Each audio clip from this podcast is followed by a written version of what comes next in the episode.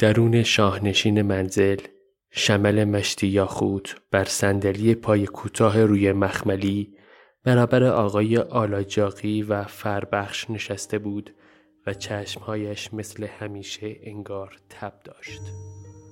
در زندانش را نشانم می دهد گمان می کند ما زندان ندیده ایم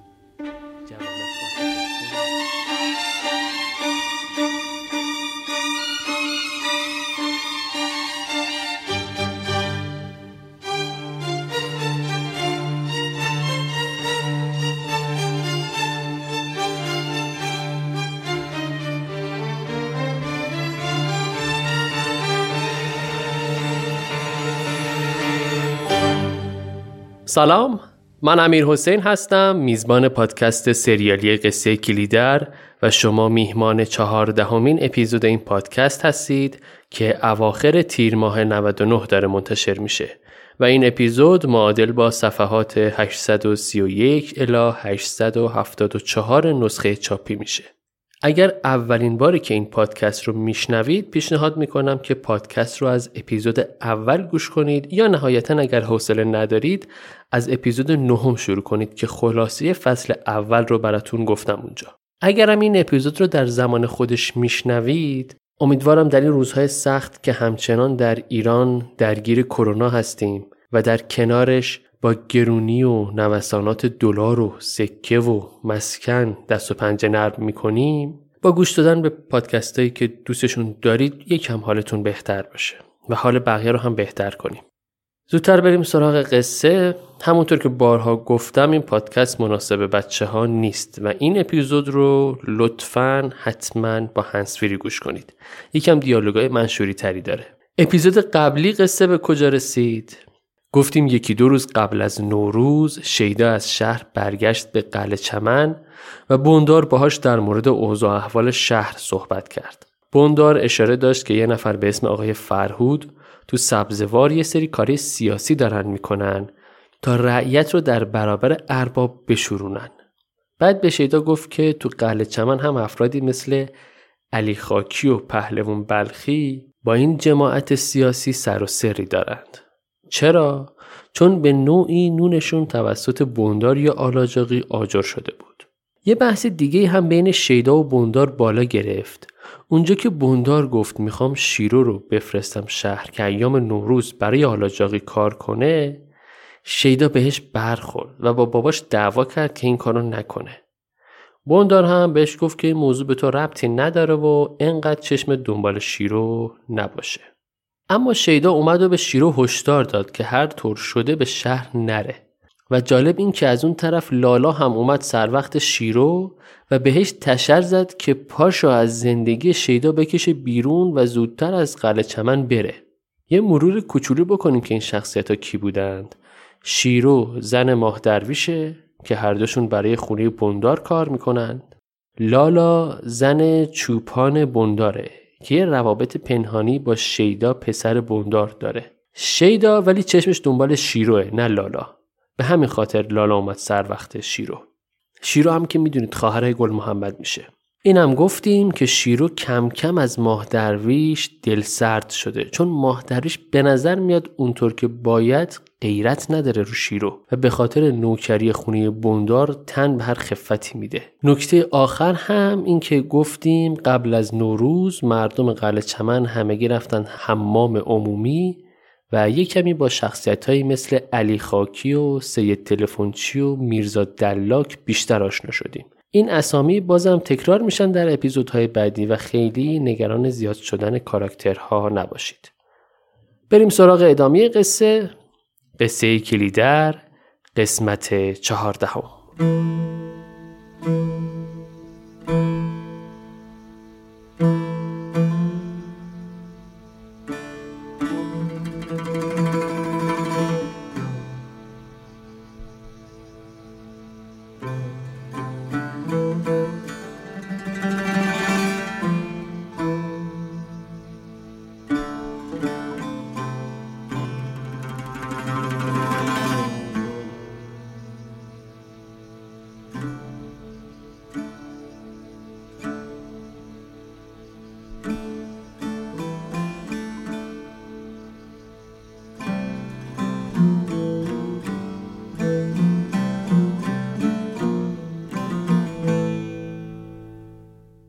ادامه قصه از خونه آقای آلاجاقی شروع میشه.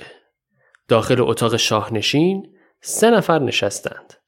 یکی خود آقای آلاجاقی، یکی سرگرد فربخش که اگه یادمون باشه تو اپیزود دهم سرگرد فربخش حضور داشت و گفتیم با آلاجاقی اومده بودند خونه بوندار و نادلی رو دوره کردند که ببینن با زمینا و گوسفنداش می‌خواد چیکار کنه. یه نفر سوم هم تو اتاق هست به نام شمل مشتی یاخود. شمل پسر بزرگ مشتی یاخوده. مشتی یاخود یا مشتی یاقوت یه طبعه روسیه که مهاجرت کرده بود به ایران. مشتی یاقوت یه زمانی همراه با برادر زناش و پسراش از قدار دارای اشخابات بود.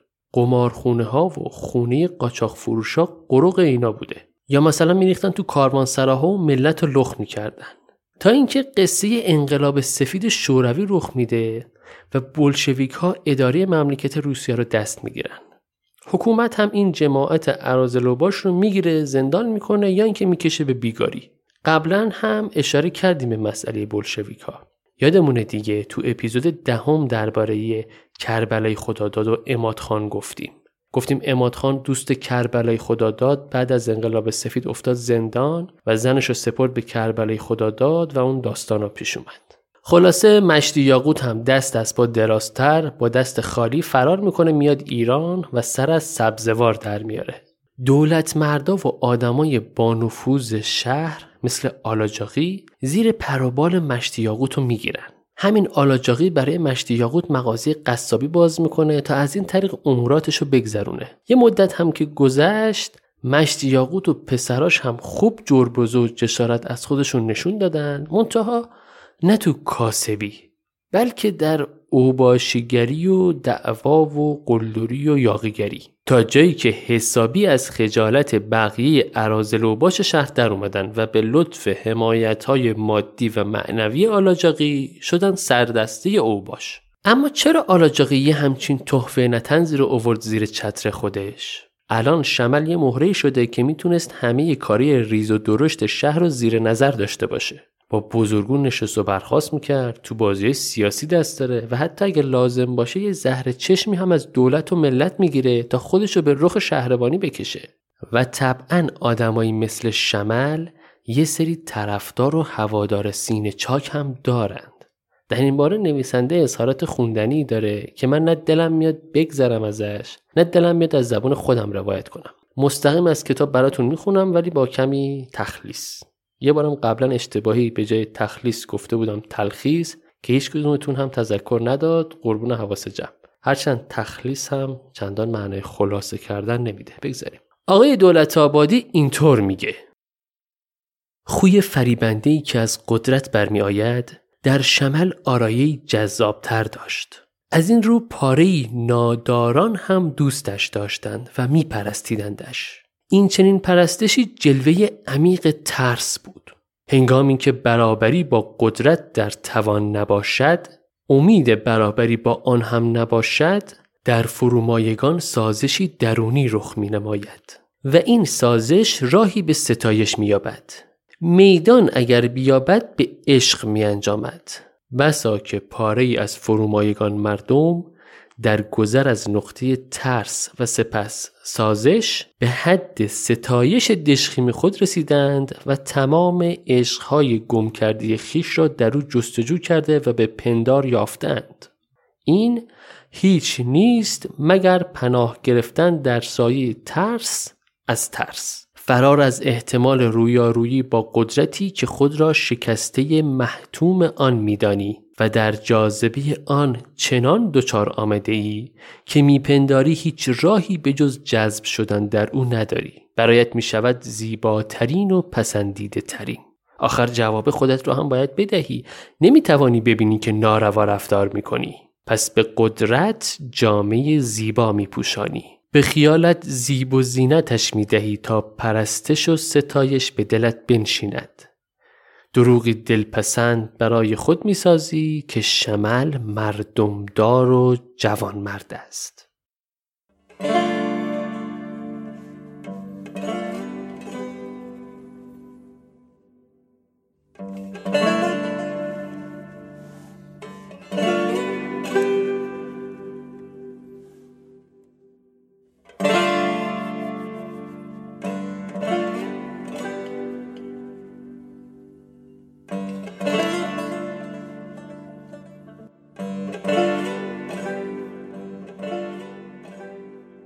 نمونه مشابه همچین فردی رو یه جای دیگه هم تو تاریخ معاصر داریم. اسمش رو شنیدیم. البته قبل از انقلاب 1979 کجا شنیدیم؟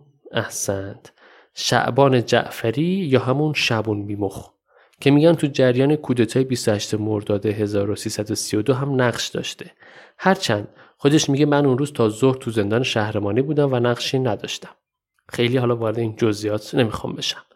به لحاظ تقارن زمانی هم میشه گفت شمل و شعبون در یک بره بودند. قصه کلیدر تو دهه 20 داره اتفاق میفته.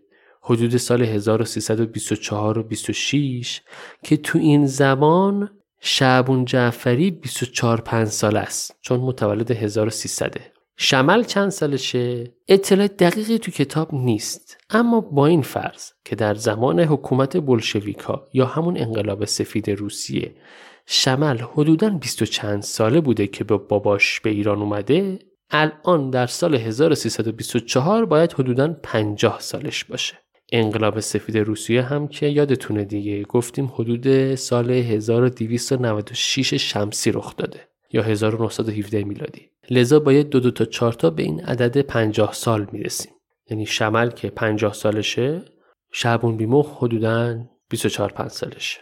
اینا رو گفتم تا دستمون بیاد که چطور میشه که آلاجاقی البته آقای آلاجاقی در سایه از شمل مشتی یا قود حمایت می‌کنه. مثلا یه جای مردم اعتراض می‌کنن یا شورش می‌کنن حالا ممکنه این اعتراضات هر موقعی از سال باشه دیگه. می‌تونه آبان باشه یا دیماه باشه خورداد باشه یا حتی تیر ماه باشه فرق نمی‌کنه. از یه طرف آلاجاقی میاد به جای نظمیه دارو دسته شمل رو میفرسته تا قال رو بخوابونه.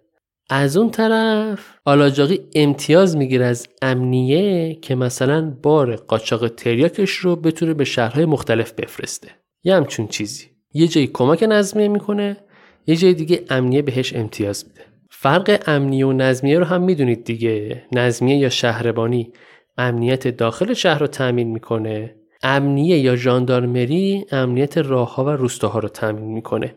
منتها همه این داستانا مربوط به قبل از انقلاب ایران بوده. الان که اصلا از این خبرها نیست. اینو اینجوری.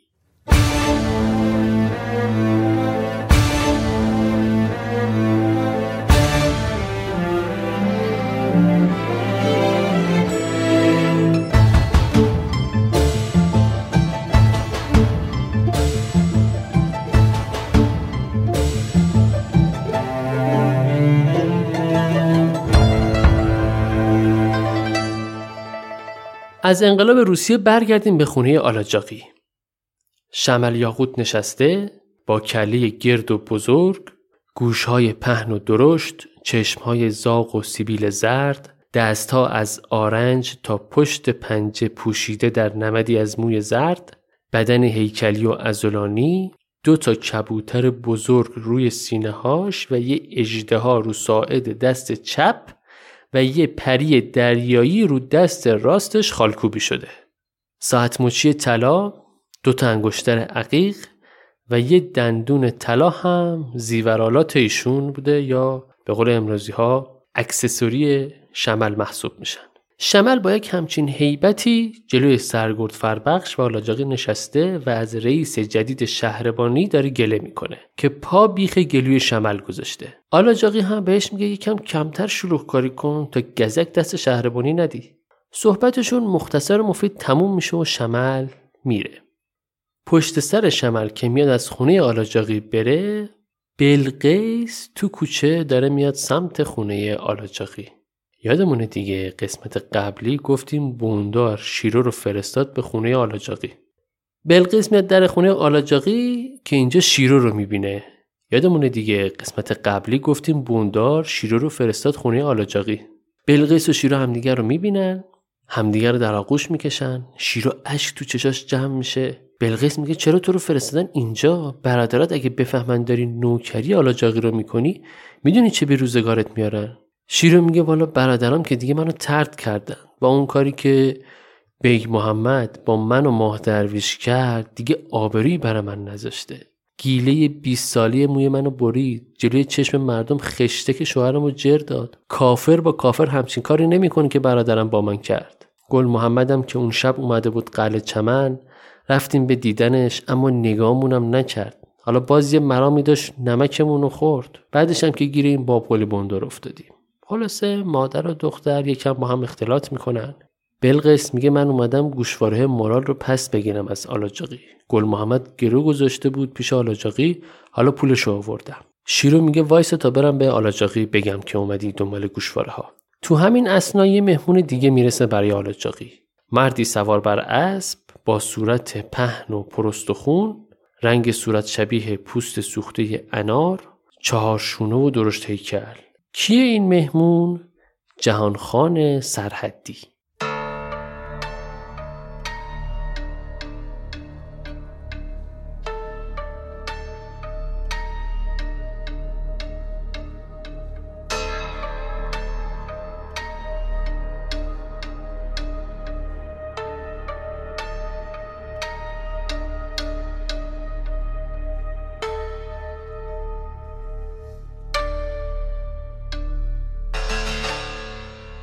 جهان خان میاد داخل و میره پیش آلاجاقی. آلاجاقی بهش تعارف می‌کنه که بشینه. جهان خان میگه کرایه نمی‌کنه بشینم ارباب. مختصر میگم. بابت همون حسابمون اومدم. آلاجاقی میگه حساب؟ کدوم حساب؟ جهان خان میگه حساب جنسا همون تریاکی که از افغانها گرفتم آوردم برای بابقلی بندار دیشب خونشون بودم. بندار منو حواله داد پیش شما گفت گیر کار اینجاست. بازخان افغان پنجاه من تریاک رو به من سپرد و پولش رو از من می‌خواد. الان سه ماه که از وعده شما میگذره خواهر من عروس افغانا شده آدمای بازخانم درگیر قصه هستن و پاشون گیره. شیش بار برای بندار پیغام فرستادم اما جواب درست نداده. الان اومدم اینجا شما کارمو را بندازید. آلاجاقی در حالی که چای تعارف می‌کنه به جهان خان با یه حالت به هیچم کجا میگه این بوندار زنجرب هم خوی روباه داره. تو رو از سر خودش باز کرده فرستاده پیش من. عجب آدم قرقی چای تو بخور سرد شد سردار. جهان خان که می‌فهمه آبی از آلاجاقی گرم نمیشه در حالی که پا میشه بره به آلاجاقی میگه آدمای بازخان مروت ندارن ارباب. بازخان به همهشون اسب و تفنگ و غذا میده. اما در عوض وقتی بهشون جنس میده که بفروشن زن و بچهشون رو گرو نگه میداره. دو تا از تفنگچی های من نامزدشون پیش بازخان اسیره. یه وقت دیدی خبر رسید قلعه چمن به آتیش کشیده شده بیادبی نمی کنم اما حتما شنیدی که تفنگچی های افغان رفتن بالا سر بدهکارشون و زن طرف از بغلش کشیدن بیرون و بردن. اینو که میگه آلاجقی سرش میاره بالا یه نگاهی به جهان خان می‌کنه. میگه پیرزن از چیز کل ترسونی سردار. جهان خانم بدون اینکه حرف خاصی بزنه یک کلام خداحافظی می‌کنه و میره. جهان خان که میره آلاجاقی مثل مرغ سرکنده به خودش میپیچه و دست باچه زنگ می‌زنه به سرگرد فربخش و بابقلی بوندار که اتفاقا هیچ کدومم جواب نمیدن. تو همین هیریویری شیرو میاد تو اتاق بالاجاقی میگه مادرم اومده پول امانتی رو آورده که گوشواره ها رو بگیره و ببره. آلاجاقی میگه به مامانت بگو بره الان نمی‌دونم اون چهار تا تیکه حلبی رو کجا گذاشتم. شیرو هم برمیگرده و جواب رو به مادرش میگه. بلقیس میگه من می‌خوام برم زندان ملاقات خان محمد و عبدوس. تو هم میای بریم یا نه؟ ما که تو رو به کنیزی ندادیم. چادر چاخچول کن بریم. و میره بیرون و منتظر شیرو وای میسه. خلاصه شیرو هم با هر تردیدی هست همراه بلقیس میشه. قبلش بلقیس میگه بریم کاروانسرای حاج عبدالله چیزی بخوریم. میرن کاروانسرا پیرخالو براشون چای میاره و یکم گپ می‌زنن با هم. یادمونه دیگه پیرخالو همون اپیزود اول معرفی شد با همون قوری عشقابادی که برای نامزدش اوورده بود و گفتیم که کلیددار کاروانسرای حاج عبدالله بوده تو سبزوار. اون طرفتر شمل یاقوت داره گوسفند می‌خره و چونه می‌زنه. از غذا امو مندلو هم اینجا توی سراست خوابیده بوده که پیرخالو بیدارش می‌کنه تا بیاد چای بخوره. امو مندلو هم میاد با بلقیس و شیرو سلام و احوال پرسی می‌کنه. به بلقیس میگه اینجا چی کار می‌کنی؟ بلقیس میگه ما می‌خوایم بریم ملاقات عبدوس و خان محمد. خودت اینجا چی کار می‌کنی؟ اما مندلو میگه این بار هم هیزم آوردم. همین که می‌خوایم برای موسا بریم خواستگاری. پیر خالو میگه پس زودتر بیا چای تو بخور تا بریم یه دستی به سر رود بکشیم. بابای داماد که نباید این ریختی باشه.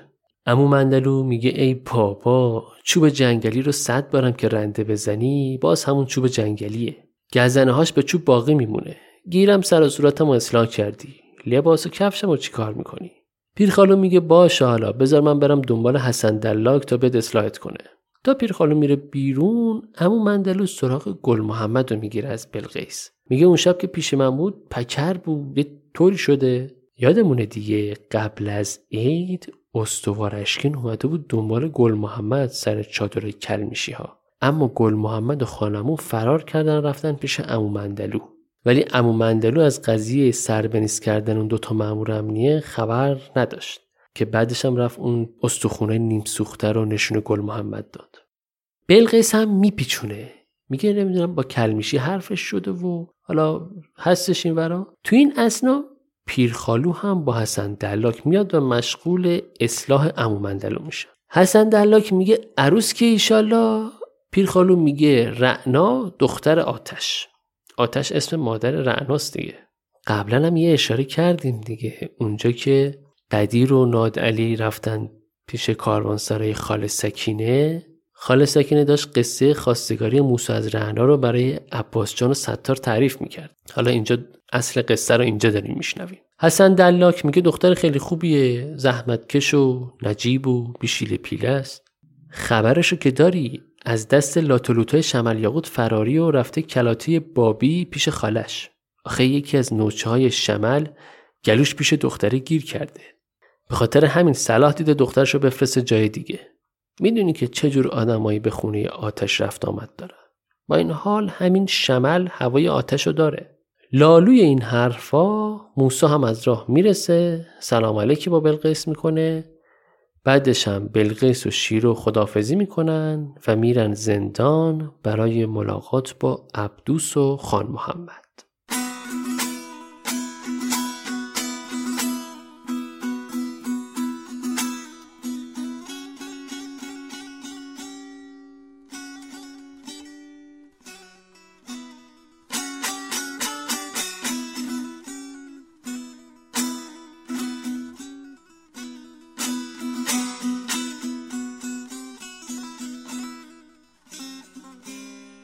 در حین اینکه شیرو و بلقیس دارن میرن زندان من یه پرانتز باز کنم. تا جایی که ما یادمون میاد خان محمد زندان مشهد بود. درسته؟ تو همون اپیزود اولم اشاره شد که خان محمد زندان مشهده. و بعدا هم هر جایی اسمی از خان محمد برده شد گفتیم زندانه. جایی نگفتیم از مشهد منتقل شده سبزوار. اما اگه یادمون باشه دو تا اپیزود قبلتر اونجا که استوار اشکین اومده بود سر وقت چادرای کلمیشی خود کلمیشی به اشکین گفت خان محمد زندان مشهده و شاید اوورده باشنش زندان سبزوار.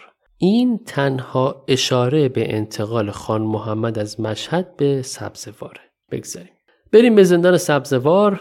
شیره و بلقیس میرن ملاقات عبدوس و خان محمد. بلقیس با عبدوس مشغول احوال پرسی و صحبت میشه. عبدوس میگه تازگی ها سی چهل تا از دهقان ها رو به جرم قتل و دعوا آوردن زندان. خبر رسیده تاران 6 تا از اربابا رو به ضرب بیل و چوب و چاقو کشتن. عبدوس دیگه سراغ مارال رو می‌گیره. بلقیس میگه نتونست بیاد و می‌خواست که بیاد و نشد و اینا. عبدوس میگه مارال بارداره درسته؟ بلقیس میگه خب آره تو از کجا فهمیدی؟ عبدوس میگه خبر که زیر سنگ نمیمونه خواهر.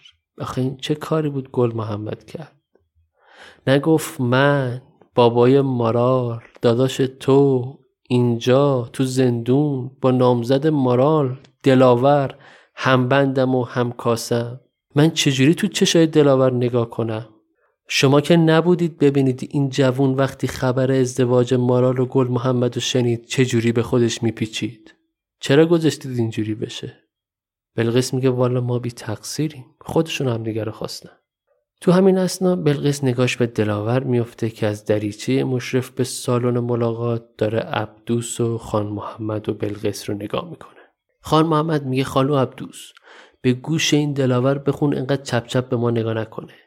یه بار دیگه اسم زن برادرم رو به زبون بیاره گلوشو جر میدم. بله دلاور یه چیزی هم بدهکار شد به این کلمیشی عبدوسم میگه خان محمد تو برادرزاده منی جونم هم برات میدم. اما جلوی مادرت دارم بهت میگم اگه دست رو دلاور بلند کنی یه بار دیگه قوم و خیشمون به هم می‌خوره. یادمونه دیگه همون اپیزود اول گفتیم عبدوس و بلقیس با هم خوب نبودن و مارال هم روی اینو نداشت که بیاد پیش بلقیس. خلاصه بلقیس حرف عوض می‌کنه. به خان محمد میگه خواهرت شیرو هم اومده تو رو ببینه. اما خان محمد با غیرت ما چندان روی خوش نشون نمیده. خان محمد سراغ علی اکبر حاج پسند رو می‌گیره پسر خالشون بلقیس میگه والا داره دخترش رو میده به اصلان پسر باب قلی بندار. خان محمد میگه اه چقدرم بجا. دو تا مرد دریوز خوب همو گیر آوردن. بهش سلام برسون بگو مردی که قرآق دعا کن بیرون نیام از زندون وگرنه عروسی دخترتو عزا می‌کنم. هنوز منو نشناختی؟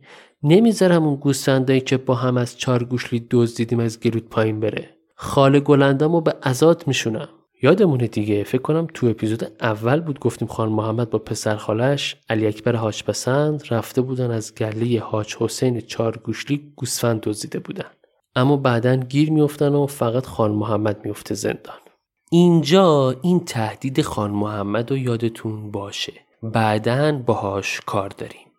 خلاصه زمان ملاقات هم تموم میشه و بلقیس و شیرو برمیگردن به کاروانسرا پیش پیرخالو. موسا و امو مندلو و حسن دلاک هم هستن. یکی دیگه هم به جمعشون اضافه شده ستار پینه دوز شمر یاقوت هم که یادمونه داشت گوستان معامله می‌کرد تو کاروانسرا.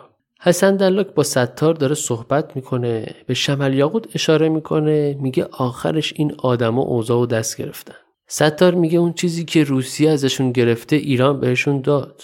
پیرخالو میگه آخه اگه اینا یه همچین آدمایی که طرف مردم هستن پس چرا با همون حکومت روسیه آبشون توی جوب نرفت ستار جواب حسن دلاک و پیرخالو رو اینطور میده گفتند که دوز دنبال آشفت بازار میگردد پیرخالو حالا هم کجا از اینجا آشفته تر؟ اینجور آدم ها همیشه میانه راه هستن و دنبال خودشان میگردند و دست آخر هم رفیق و همراه سواره ها هستند.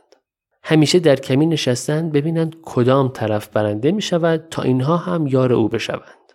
حالا هم که می بینی چهره ملی به خود گرفتند و دارند با آرزوهای مردم میلاسند. خوشباورها خیال می‌کنن همین امروز فرداست که جامعه از این رو به آن رو بشود و اختیار شهر را بسپارن دست همچون لاشخورهایی حالا همچین قدار بندهایی از کجا به توده راه پیدا کردند نمی‌دانم Thank you.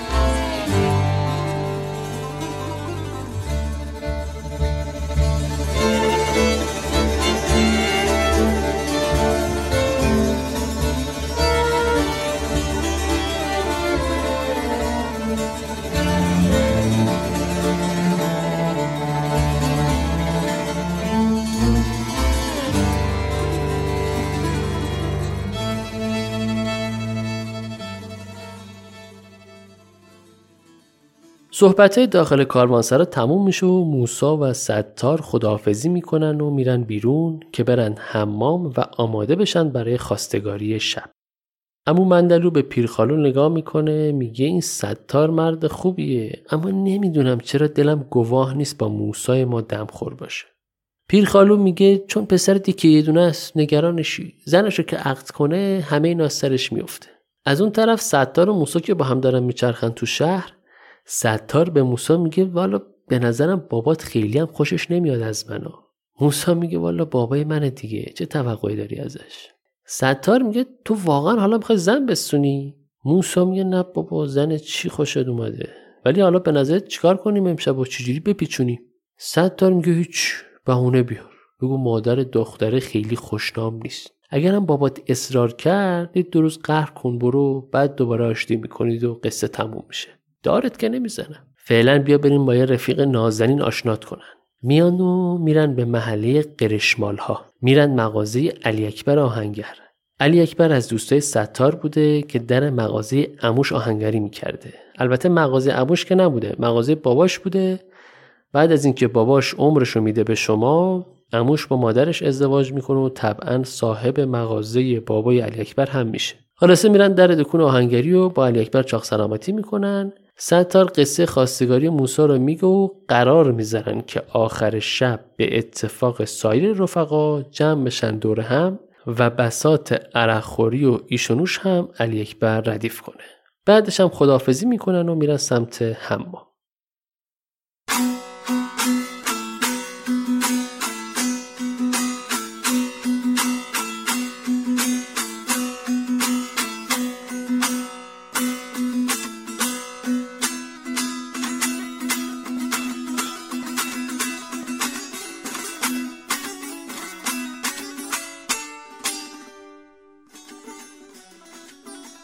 دمدمای غروب موقع از اون مغرب امو مندلی و پیرخالو روبروی دیوار مسجد منتظر موسا و ستار وایسادن.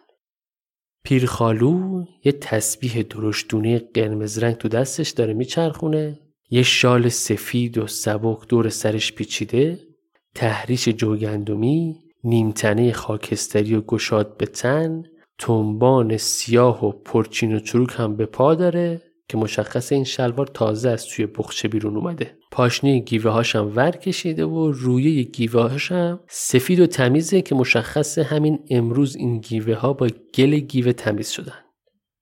پاچه های گشاد شلوار هم روی گیوه ها نشسته و خیلی شیک و شق و رق آماده و مشتاق برای خواستگاری.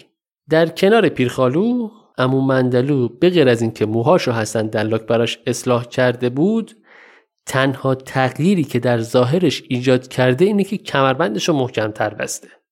وگرنه پیرن همون پیرن و گیوه همون گیوه و قبا همون قبا و کلاه همون کلاه. به اضافه اینکه یه قشر زخیمی از چرک هم روی لبه کلاش نشسته سر زانواش هم با یه تیک پارچه ناهمرنگ پینه شده. و هر دو پیرخالو و امو مندلو نظارگر دکانها و کاسبها و مغازه ها هستند تا اینکه سر و کله موسا و ستار پیدا میشه. سلام علیکی می‌کنن و قبل از اینکه برن خونی آتش چند سیر هم نقل و نبات می‌خرن و میرن خواستگاری. از اونجایی که میگن مادر رو ببین دختر رو بگیر ببینیم آقای نویسنده آتش رو چگونه توصیف کرده. زنی تنها دو چشم سیاه و دو ابروی پیوسته. زلفی انبوه زیر چارقد صورتی کشیده بینی قلمی خالی بر پشت لب دو لب کبود انگشت های دراز و لاغر زرد از دود سیگار. اخمی حک شده بر پیشانی. شانه های به در جسته پستان های لهیده رک های برامده دست ها خمود و خراب و خسته و دلبرده. صدا خش آورده پلکا سنگین. نگاه گرم. مانده از همه زیبایی های داشته. آتش. پیرخالو صحبت جمع رو دست می‌گیره و شروع می‌کنه از عروس و داماد تعریف کردن. لالوی حرفاش هم به آتش میگه ببین بابای داماد هم که هیزم کشه و هیزم زمستون تأمینه. رفیق داماد هم که پینه دوزه و پاتو بدون پاپوش نمی‌ذاره. داماد هم که خودش استاد قالیبافیه. منم که باهاتم. مبارک باشه. تو این حال و هوا در می‌زنن. آتش در رو باز می‌کنه. کیه این وقت روز؟ قدیر کربلای خدا داد. قدیر اینجا چی می‌خواد؟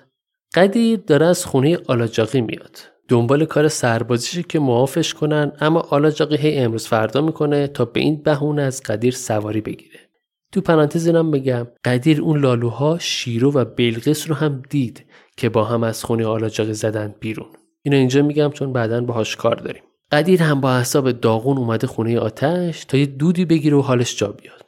آتش در جواب پیرخالو که گفت مبارکه میگه والا من حرفی ندارم. اما خودت که می‌دونی یکی از نوچه های شمل یاقوت دست گذاشته رو رعنا. منم هی امروز فردا کردم و به یه بهونه دخترم و برای اینکه از چشم این نانجیب دور باشه فرستادم پیش خواهرم. این نوچه شمل یاقوت اسمش حبیب لاشخوره یه آدم کفترباز که قبلا شاگرد گیوه دوزی بوده. بعدا هم زده تو کار سید فروشی. منظور همون پرنده فروشی. که از قضا مغازش کنار روسپیخانه فرخ خانوم بوده و کم کم با پا اندازه و فرخ هم آمد و شدی پیدا کرده بود. یه همچین آدم لاشخور صفت که تو دار و دسته شمل یاقوته و طبعا زیر چتر آلاجاقی هم هست شده خواستگار رعنا. لالوی همین صحبت های آتش و پیرخالو دوباره صدای در بلند میشه. این بار صدا خیلی بلندتره. طوری که در خونه شکسته میشه و چند نفر با داد میان تو خونه. حبیب لاشخور و دار و دستش میریزن وسط مراسم خواستگاری.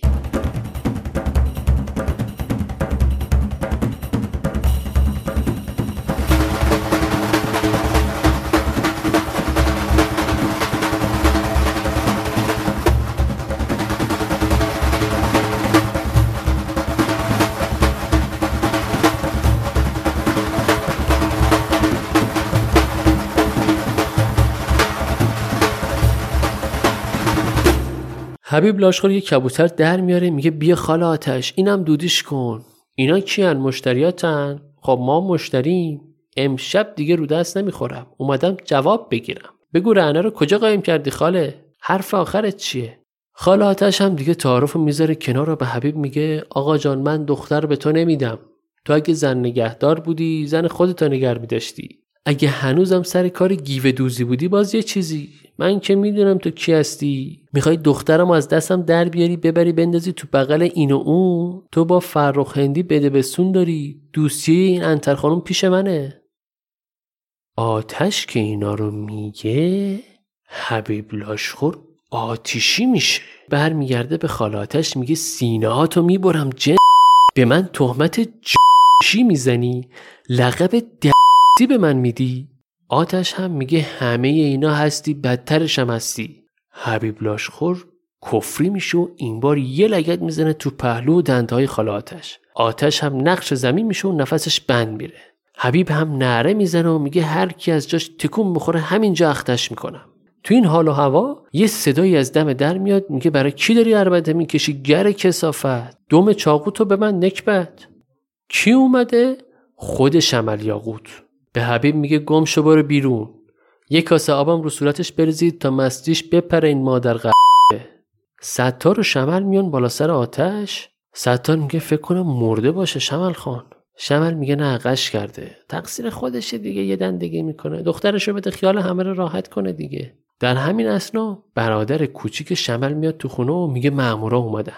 دو تا مامور نظمیه با ماشین میان و بدون گفت و شنود خاصی و در کمال ناباوری شمل یاقوت و ستا رو با هم می‌گیرن و کتبسته میبرندشون. اصلا همه همینجور خشکشون زده. چی فکر می‌کردیم؟ چی شد؟ از اون ور حسن دلاک میاد علی اکبر آهنگر میاد. بالاخره سر و صدا که بلند میشه همسایه ها اومدن بیرون.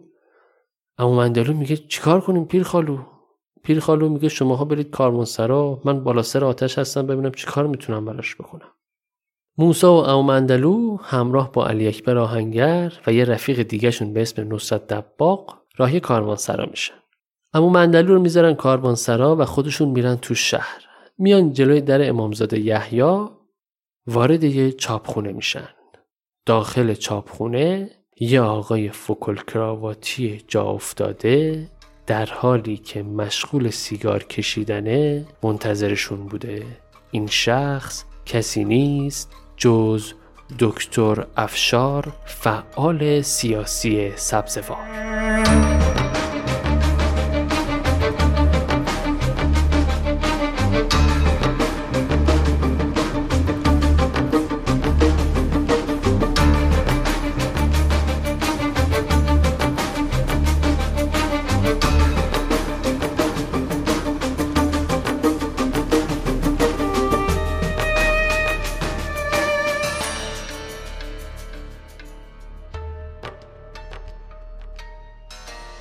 چهاردهمین قسمت از پادکست سریالی قصه کلیدر هم شنیدید که توسط من امیر حسین امیدی فرد تهیه میشه.